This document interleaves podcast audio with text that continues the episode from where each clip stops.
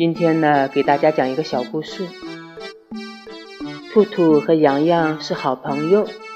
有一天，兔兔说：“妈妈告诉我，山那边有一只狼，要离它远一点，不然会被它伤害的。”洋洋听完后，一个人走开了。兔兔找到他的时候，他脱掉了外衣，一个人在抹眼泪。“你怎么了？”兔兔问。我不会伤害你的，你能继续和我做朋友吗？小狼委屈地问。